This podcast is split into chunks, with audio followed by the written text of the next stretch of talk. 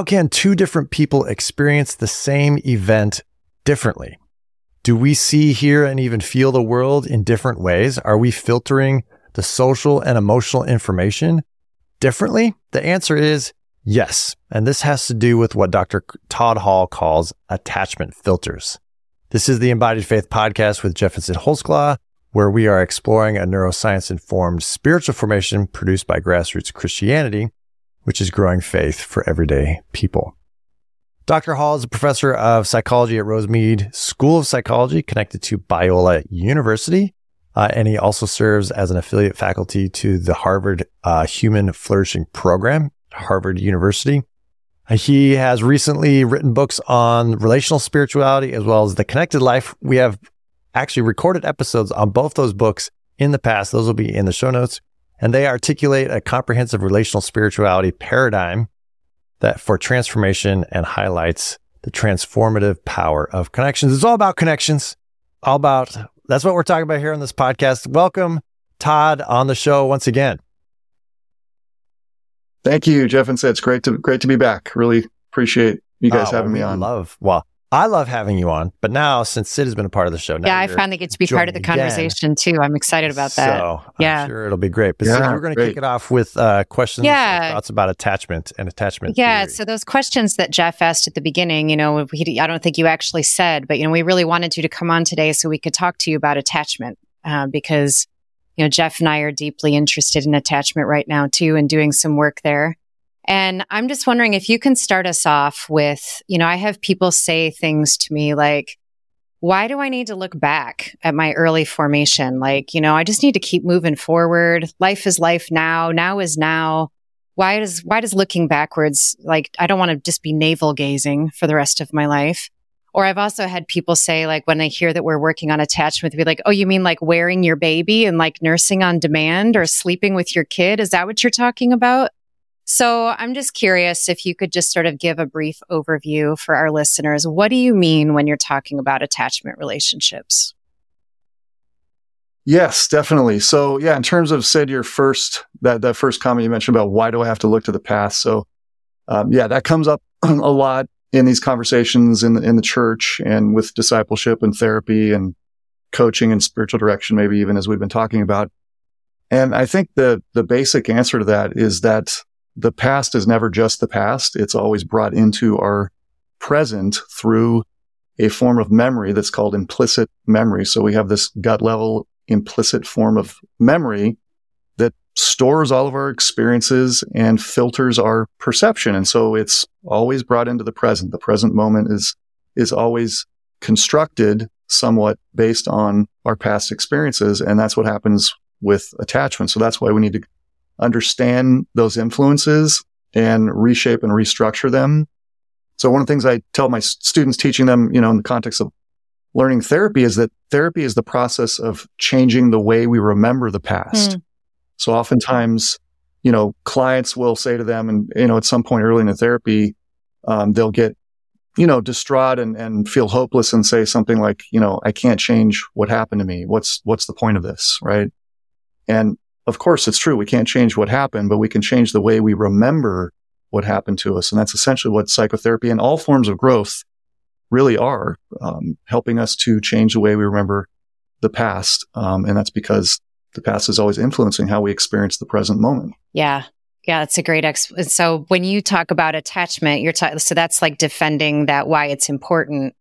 Um, but what are you actually right. talking about when you're talking about attachment relationships? Like which relationships are those? Yeah. Right, right. Great question. So, right, attachment is attachment relationships are a particular kind of uh, relationship, and you know some scholars define them a little more narrowly, and then there's there's you know huge literature on this now, so people are starting to define it a little bit more broadly. But in the literature that developed around attachment theory, basically it's referring to a very particular special kind of relationship where there's a deep connection between a caregiver, what we sometimes call an attachment figure, um, usually someone stronger and wiser, but those can also be peer relationships, you know, and then someone on the receiving end of that care, such as a child. So the prototype is an, a, is a parent child uh, relationship. And so when the child becomes attached, which usually happens by six months of age, that's uh, six to 12 months, that's usually in place. This bond develops that we call an attachment bond. And there's a couple of characteristics of that that we, that sort of tell us this is an attachment relationship. One is um, that the child seeks physical proximity. There's sort of two sides of the same coin. One is they seek physical proximity to, in order to uh, promote safety, physical safety, as well as emotional security. And then the flip side of that coin is when there's separation, they experience distress, separation anxiety. Sometimes it's mm-hmm. called, right? But to, to express the separation. And we all see that in our, our children, children of your friends, right? That's a normal thing, right? And that's part of what shows us this is an attachment relationship is that somebody seeks proximity when they're upset or distressed. The other um, aspect of that is sometimes is called a secure base in um, attachment theory, and so that's uh, uh, what I call comfort and challenge, but just the, security to go out and explore uh, the world, but also you know explore our, our internal world. And so that's another aspect that sort of tells us this is an attachment relationship. So to simplify that, I just refer to it as a secure base that has these two components of comfort and challenge. So comfort when we're distressed and then a positive sense of challenge to explore the world, explore our internal world, our past, you know, as you mentioned, Cyd.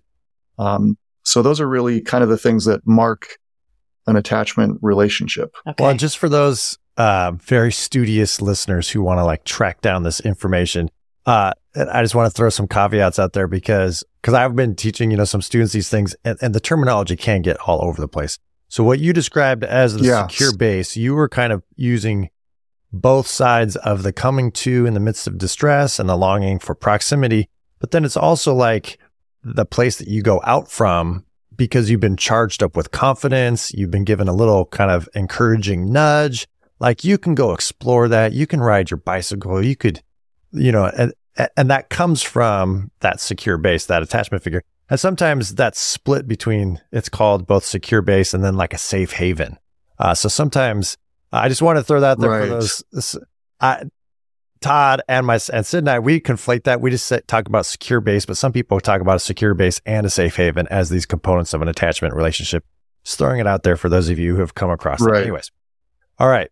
So then, um, the the attachment bond is uh, like an emotional um, kind of bond, obviously. So when it's it's uh, threatened or absent for whatever reason, there's a, some distress and there's wanting to seek the proximity. There's an emotional bond also for like joy and excitement, where um, you're being stretched, you know, with all that kind of positive, exuberant uh, kind of life. What are some like other uh, components of understanding an attachment relationship? Sometimes people start talking about like internal working models or some of these other fancy right, terms. Right. Like what what what is that stuff?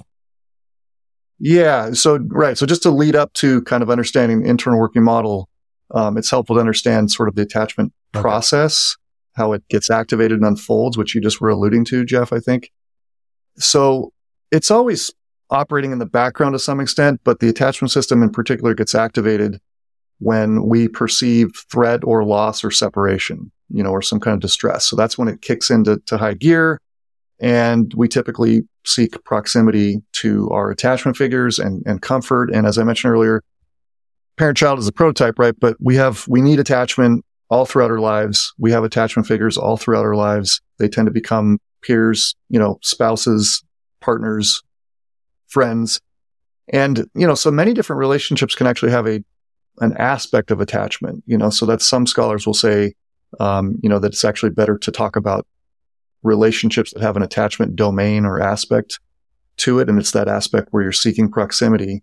Um, so we need that all throughout our lives. And so when we do become distressed or th- threatened or, or there's separation, that's when it gets activated and we seek proximity. If there's comfort and what you know, a sense of felt security, Dan Siegel's term, um, then, and that happens repeatedly, right? We, we internalize that in this implicit gut level form of memory. Uh, and so then that is this felt sense of security or secure base that is that we hold inside our heart, right? It's internalized and we're able to use that to comfort ourselves. That's how we learn to regulate our emotions and comfort ourselves. Not that we don't still need people, but we're able to do some of that emotion regulation work ourselves. If there is not comfort, then we go into these secondary attachment strategies, which are really, you know, as you mentioned earlier, we are talking, there are strategies to help us to cope, right? And so, and they're, they lead to insecure attachment. There's a couple of, you know, forms of that.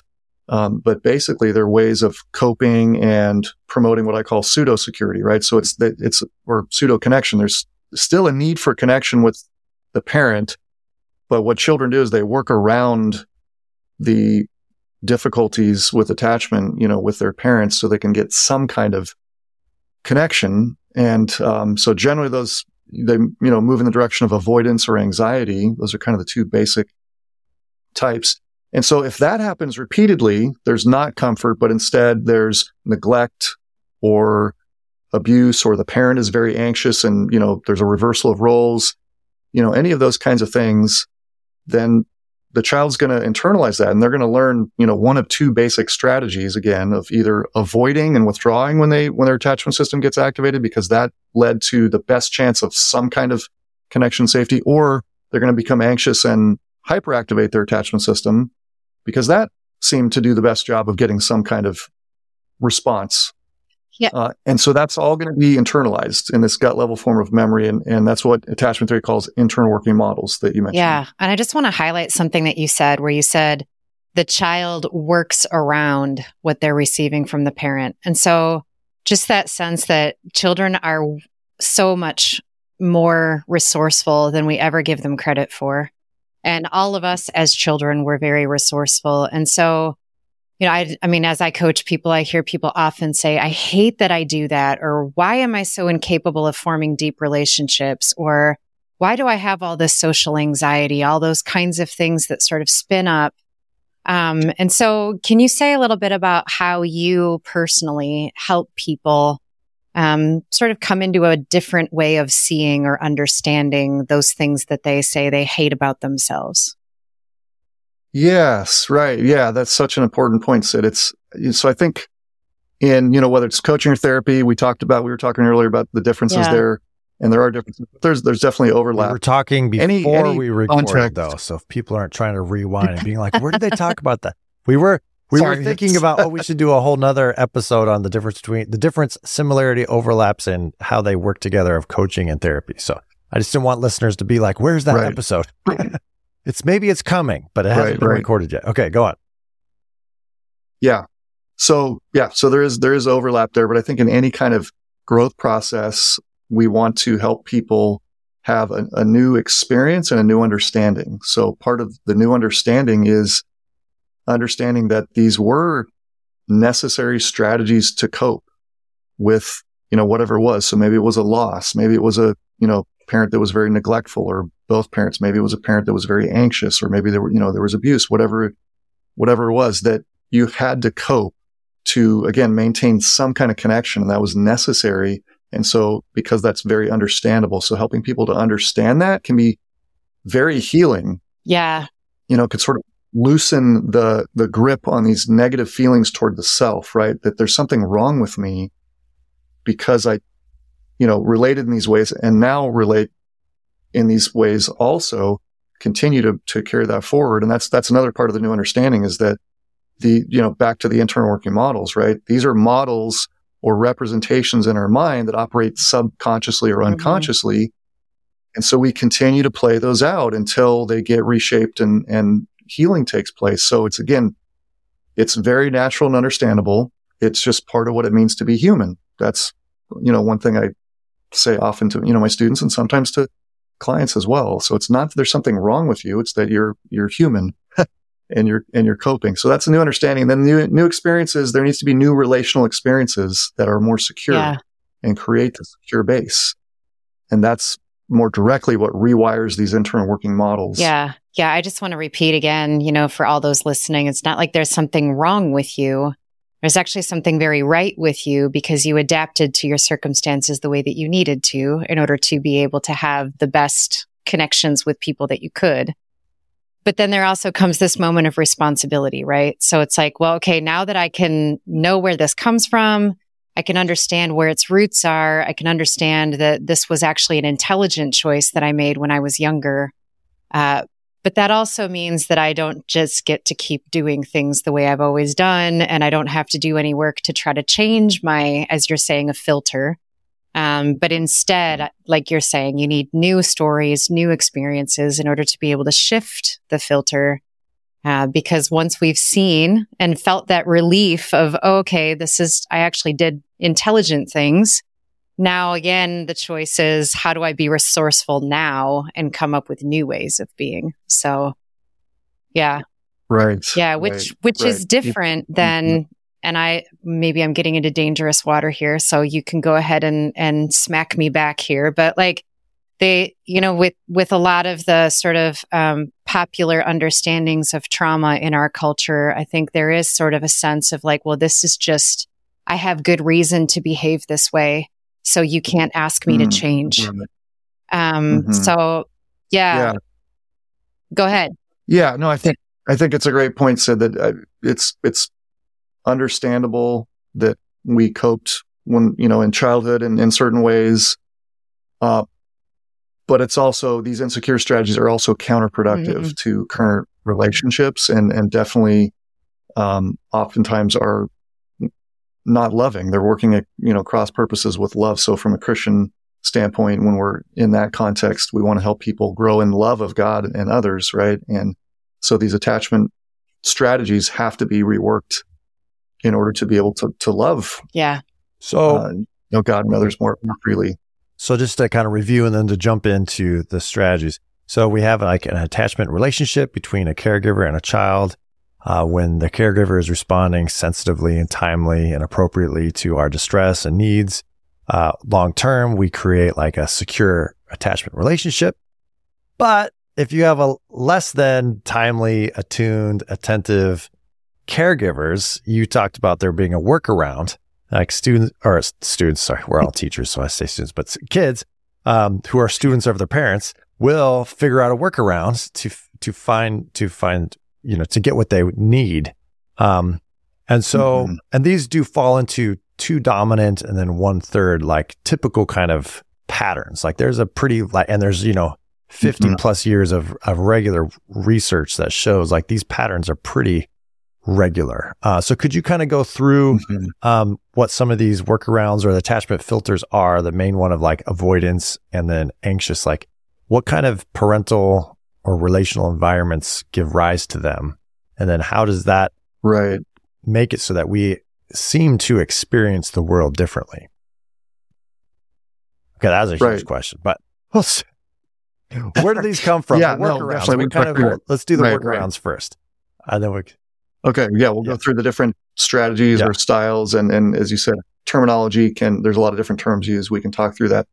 Before I, before I say that, one thought I had that I want to mention is that, you know, these are in the research, they're depicted as categories, but they're really, you know, in reality yeah. dimensions, right? We, um, we don't, we don't just sort of exist in one box, whether that's secure or insecure.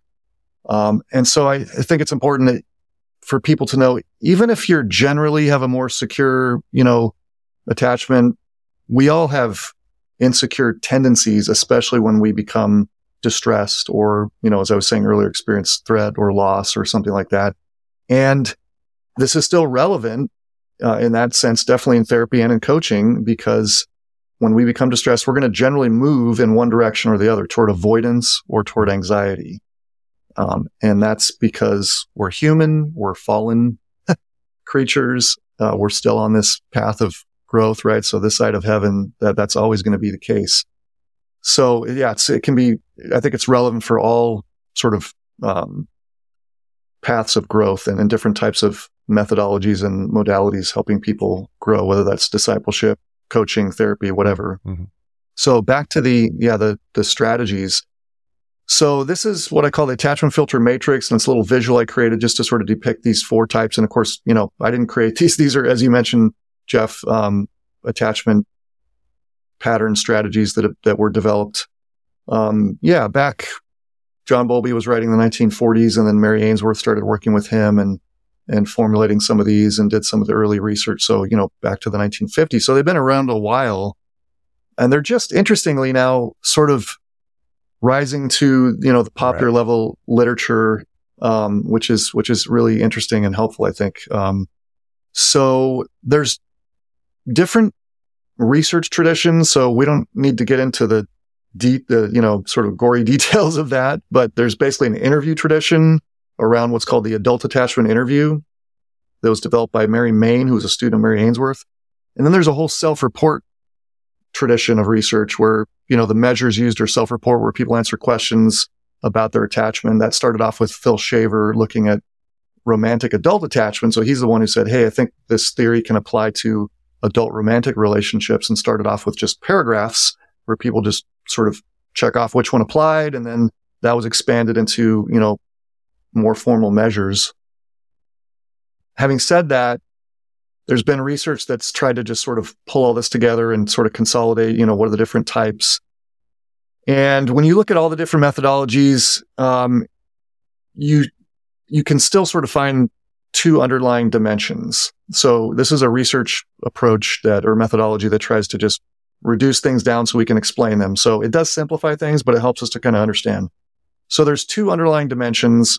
And so I refer, well, this is, you know, in the, in the literature, one way to refer to them as one dimension is relational engagement. So this is what I have is the vertical dimension in this. Um, so it's a sort of a two by two graph, if you can picture that. And it's, by the way, it's in this, um, free resource that I think you're going to um, yes, give people information so they can get this. In the show notes to this uh, to get this PDF with this visual and everything. Yes.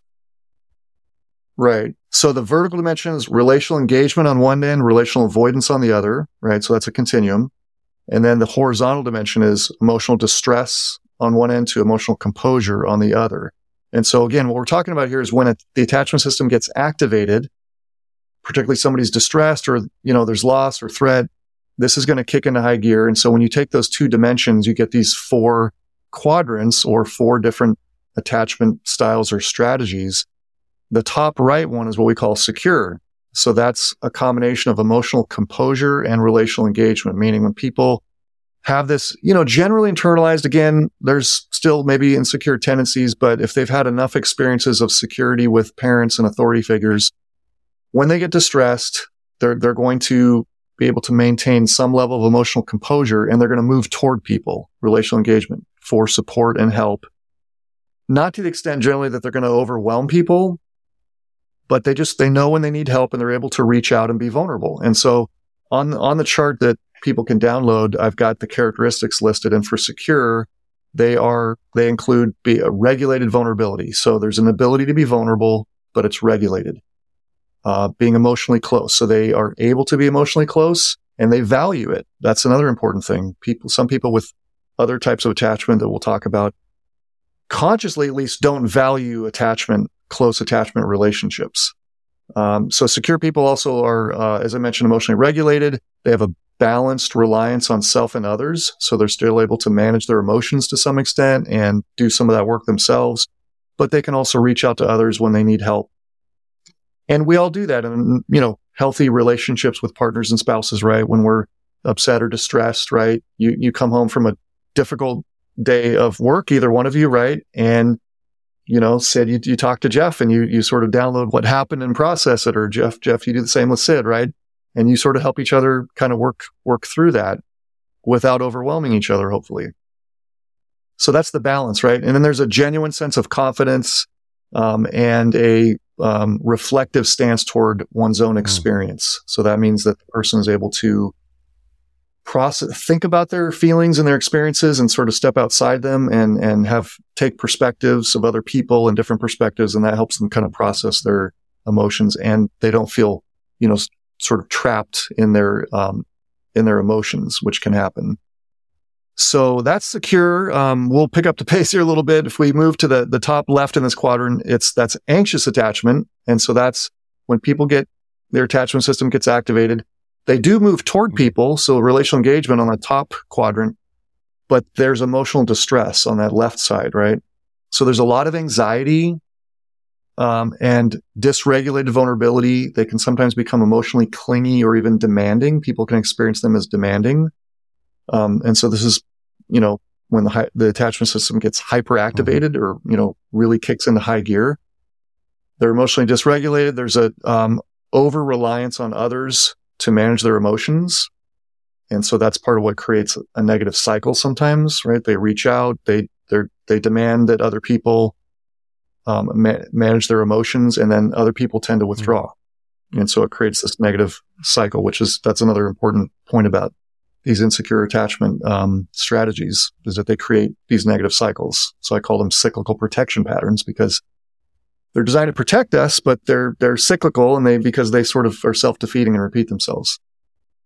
With the t- uh, anxious folks, also there's a lack of confidence.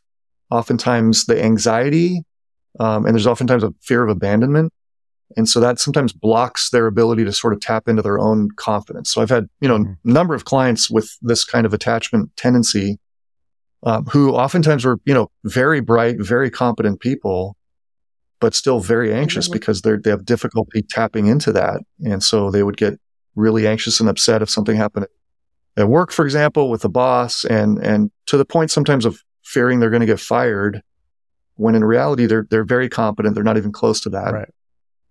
So, um, and then in terms of stance toward experience, they have an embedded stance toward their experience. So meaning they sometimes feel trapped by their experience, like they can't get outside of it. They can't sort of take perspective and think about it.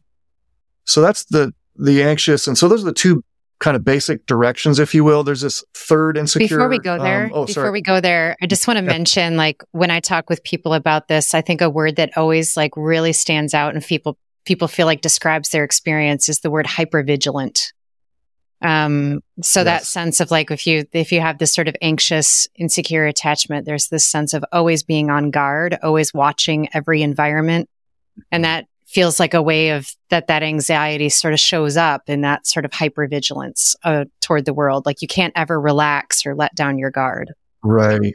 Right. Right. Yes. That's such a great point Cyd. Definitely. That's very descriptive that yeah because there's been abandonment in the right. past uh, people not meeting their um, their needs uh, consistently so they grew up having to be hyper vigilant. And that's where the term in, in the adult attachment interview, this is called preoccupied mm. attachment. And it relates to that because they're preoccupied with their attachment figures because they never know if they're going to be responsive. So they're always having to watch them right. and be hyper vigilant. Right. And then that carries forward. So that's a great descriptor. So the other main direction is avoidant attachment. In the adult attachment literature, it's called dismissing attachment because they dismiss the importance of attachment. And, uh, so that is, um, there's emotional composure, although that's kind of on the surface. If you dig beneath that, there's, right. there's still, you know, there's a lot of, um, emotional pain and, um, uh, that composure will, will disappear sometimes. But on the surface, there's composure and then, and then relational avoidance is what that quadrant is. So when they become activated, distressed, they tend to move away from people but on the surface they're they're staying composed. So they tend to struggle to be vulnerable. They're not very vulnerable. They're emotionally guarded disengaged. They rely too much on themselves, especially when they're, ups, you know, something distresses them. That's when they, and they need people. That's when they withdraw, um, and, and become more self-reliant. And so there's this kind of pseudo confidence and a disconnected stance toward their experience. So that's avoidant or dismissing attachment. The other third type is fearful attachment. That came about in the self-report literature. So that's this bottom left quadrant. That's a combination of avoidance and distress. So it's kind of an interesting one because it has some features of preoccup or of anxious and some of avoidant. Mm-hmm. Um, and it doesn't really exist in the, in the interview literature. There's a, there's a, another type of attachment called unresolved for loss or abuse or disorganized right. for the children. so there's some similarities, but it doesn't exactly overlap with fearful. Fearful attachment seems to be, uh, situations where people, they've had some sense of connection, but it's associated with emotional pain. Mm. And so there's this desire for connection and distress when they're, when they don't get it. But behaviorally, there's this avoidance or, or maybe sort of a back and forth, right? I might start to reach out because I want that connection, but I'm a, it's associated with, with, you know, emotional pain, maybe abuse. And so I back up and withdraw.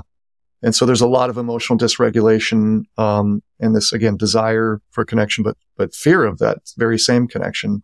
And sometimes there's sabotaging of connection because of that dynamic. So that's the fearful attachment. So those are the basic kind of styles or strategies. styles, strategies, or Right. filters. Or- So then, why do you call them filters. like filters? Like why? Because like when you think, I think of a co- coffee filter. You know, I want the hot water to go through the filter.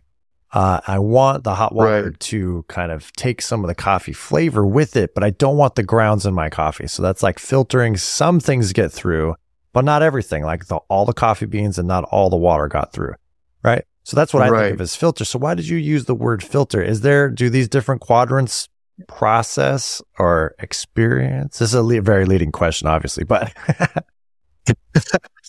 Yeah, yeah. So I call them filters because it describes the f- the function they serve, which is again this this gut level implicit form of memory is filtering our perception of reality and especially you know relational experiences. So as you put it, Jeff, that's a great analogy, right? Some things get through the filter and some things don't. So the things that don't get through are the things, the, the experiences that are not as consistent with our past experience, right? So if somebody is anxious attachment, that's kind of their dominant, you know, Mhm. filter tendency. And they start seeing Cyd for coaching or therapist, and you're providing a lot of security. Some of that doesn't get through very easily because it doesn't map match up with their past experience. And so what does get through more easily are things that are consistent with the past experience and it actually filters their perception. So they tend to perceive people as more similar to their past Mm. attachment features Mhm. and experiences. So if they've experienced abandonment, right? It's that, that fear is just operating hypervigilance, as you put it, Cyd, all the time. You know, you may be saying things that sound good, but I know you're going to abandon me because that happened in the past. So I, so I feel that it's just part of my present experience. It just filters the way I see the world, the way I experience the world. So that's part of why I refer Hmm. to it. So that in that sense, um, because of your past experiences, um, you're filtering out maybe the uniqueness or the difference of this. Per- we'll just say your spouse, right? So Cyd, my wife. You know, like I could see her as if she were my mom, and that's filtering out the ways in which Cyd's not acting at all like my mom. It's only filtering in like the one or two ways in which she's triggering my. Oh, I hate it when my mom does. She's treating me like my mom. She's. I'm not a child. I'll show her I'm not a child right? And it's just like this, uh, you know, and actually the reverse happened a little bit where she would treat me like her dad, but I'll let her share that story if she wants to. But so you're filtering out like the unique situation of the Right. present, uh, through this past. And now all of a sudden you're like, oh, I knew it. It's just like the past. Now I know how to respond when it's like actually you're responding very poorly in the present because the present's not like the past. Right, right. Yeah. Exactly. yeah. Right. And that just one of those things that that we've talked about, you know, an example for each of those is, you know, we've talked about how the if you're in sort of an anxious um, attachment strategy, it's easy to uh, sort of hallucinate or make up signs of rejection, even if they're not there. Um, so that's even Mhm. adding something that's not even getting filtered in or out. You're just sort of imagining something that's there when it's really not. And then on the other side of the, you know, the avoidant is like, well, even if people are wanting to connect with you, you're sort of blind to it or you're missing it because it's not getting through Right. because you don't expect it. Exactly. Exactly. You just don't, you don't Yeah. see it. Yeah. Yeah. There's fascinating research demonstrating some of this, Cyd, that, you know, one, so one example is, um, studies where they, so men who have been diagnosed with antisocial tendencies and they show them pictures of faces that most people would see as neutral and antisocial men see those faces as perceive them as aggressive. so they it just it literally changes your perception. So there's a uh, Gerald Edelman wrote this book called the the remembered present, which captures this idea beautifully. Right, is that the present moment is always partially remembered, um, and our perception is yeah, it's filtered by all of our past experiences, and so sometimes you, yeah, you don't see bids for connection that people are, are making, or or you experience the you know the anxiety and that kind of thing. So so it is filtering. I mean, I think it's also important to point out it's not doing that 100%, right? So new experiences can get Yeah. in, we can change. And it has to It's do with uh, going how, brain. probably how strong the attachment relationship is and how distressed you are in the moment. If you're not distressed, then those filters aren't going to be as strong and that new experience will get through or you won't read into Right. the, you know, the whole reading between the lines or over reading someone's, you know, facial expression as rejection or disgust when really they just burped. Right. Uh, uh, and so when you're at low stress, and you know, and it's a new stranger and you don't really know them and you don't care what they think about you that much, then you're not like these filters aren't as active. But when it's like your spouse, when it's your parents, Right. maybe some siblings, depending, or a boss, you know, and you're stressed out because the project's way behind and your kids are all sick, and then it's just like these things are right at the at the top, and it's very much controlling your perceptions. Exactly. Right. So you made a point just there. You know, you said things do get through. It's not like nothing can get through the filter. So Mhm. how would you cast some hopeful good news to people? You know, like the first time people hear this kind of thing, it's like, oh, I'm relieved Mhm. that I understand why, but oh my goodness, what do I do about it? So what would be some Mhm. hopeful good news for? Yeah. Yeah. So I, I mean, I think the the the headline there, Cyd, is that Time to preach the gospel. change is Come on, Doctor Todd, preach us the good news. yeah change is very possible all throughout life you know i mean just from a neuroscience perspective i know you guys are you know really kind of um integrating that right into Yeah. what you do i mean that's something we've learned about the brain in the last 50 plus years or so right is this idea of plasticity that the brain can change and grow um, the soul we can change and grow all throughout life and so there's always that possibility and um, yes, we do need other experiences. So we, we are dependent on other people, but there are things we can do to actively, um, be involved in this, you know, growth process. And so part of that is just embracing that I need to grow, Mm. that there, that I do have a responsibility in that process and then figuring out, you know, what are some of those steps I can take. Um, and, and in a general sense, I would say that's putting yourself in the conditions and environments that will promote growth. S- Some of that's community, spiritual communities can be some other communities, but you know, within a Christian context, church, spiritual community is very important, right? And then also that could look like, you know, certain friendships, reaching out, spiritual direction, coaching, therapy, you know, all of the above can be very helpful, um, in different ways, maybe at different times. So there, yeah, there's always, we always have a responsibility to take action in the growth process and putting ourselves in these conditions and reaching out. And then part of why this can be so helpful understanding attachment is understanding these cycles we talked about, right? So if, if you understand that you tend to move toward avoidance and not see the signs of people reaching out and, and, you know, withdraw and become self-reliant, you know, and that's your core, you know, sort of cyclical protection pattern, then you know there are certain steps you can take and need to take to move in the other direction and, and rewire that, you know, so to speak. So that might look like reaching out and being vulnerable in a way that you don't tend to do, right? With, with an- anxious attachment, you know, it might look like trying to, you know, get, s- develop some resources to manage your emotions a little bit more before you, you know, reach out to someone or, you know, developing that it might be therapy or coaching or some, you know, some, a friend, some resources, some relationships that can help you manage that a little bit. Um, so you're not doing that all over the place with, with everybody, um, helping you to cope. And also just, you know, spiritual disciplines. There are some s- particular disciplines that can help with anxiety and, and avoidance, right? So just being tuned into like, what do you need? Yeah. Um, to move forward. Well, what really uh, briefly, just to finish, then what would be some of those spiritual disciplines? You know, since we are a podcast focused on neuro, a neuroscience informed spiritual formation, what would you know, just off the top of your head, or a Mhm. couple resources you could point us toward? Yeah, I think, I mean, just generally, uh, you know, Christian forms of meditation can be very helpful just to calm and, and soothe.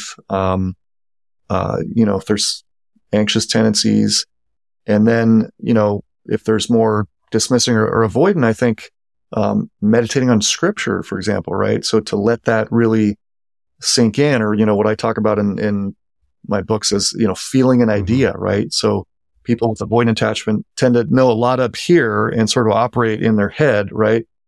We all need this, but in particular, if, if you have those tendencies, you need to feel the idea that God loves Hmm. you. And so meditating on scripture can help you to do that. That's great. Yeah. Well, s- Can I just close with one really quick quote? This is this is from not you. Sorry, it's not from you.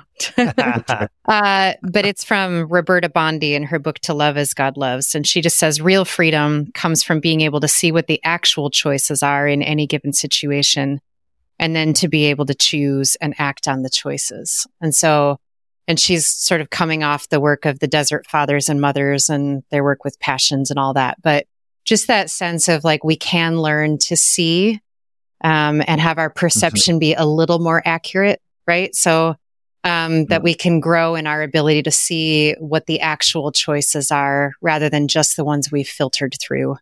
And that in that mm-hmm. comes great freedom. So I just wanted to put that out there too Definitely. as a as a hopeful yeah. message. Yeah. That's a great great quote. Yeah, yeah. And I think I think all gr- growth and healing involves more freedom in the sense of um, being able to love. Yeah. Hmm. Yep you know, not not just being able to make different choices. That's part of it, but really more being able to. Yeah, that's her very next. That's her very next sentence. Freedom means freedom to love. I love it. there you go. We're all drinking out of the same well here. So, uh, yes.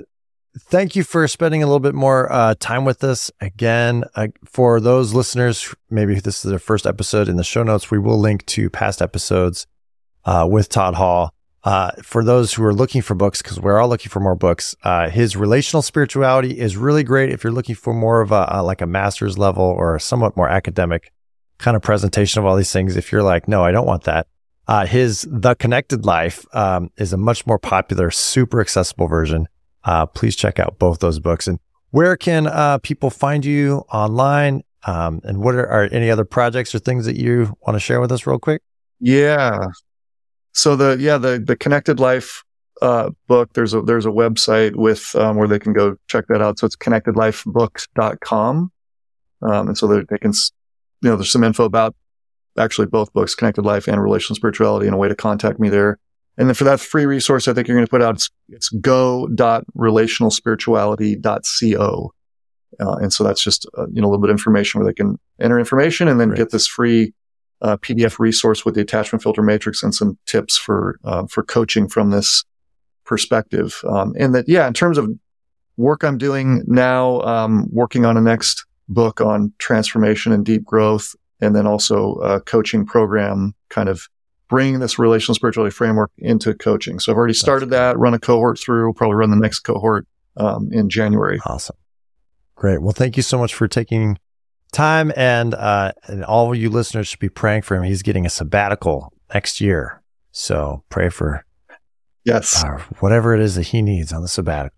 So, well, we'll talk again, hopefully sometime, uh, in the not too distant future.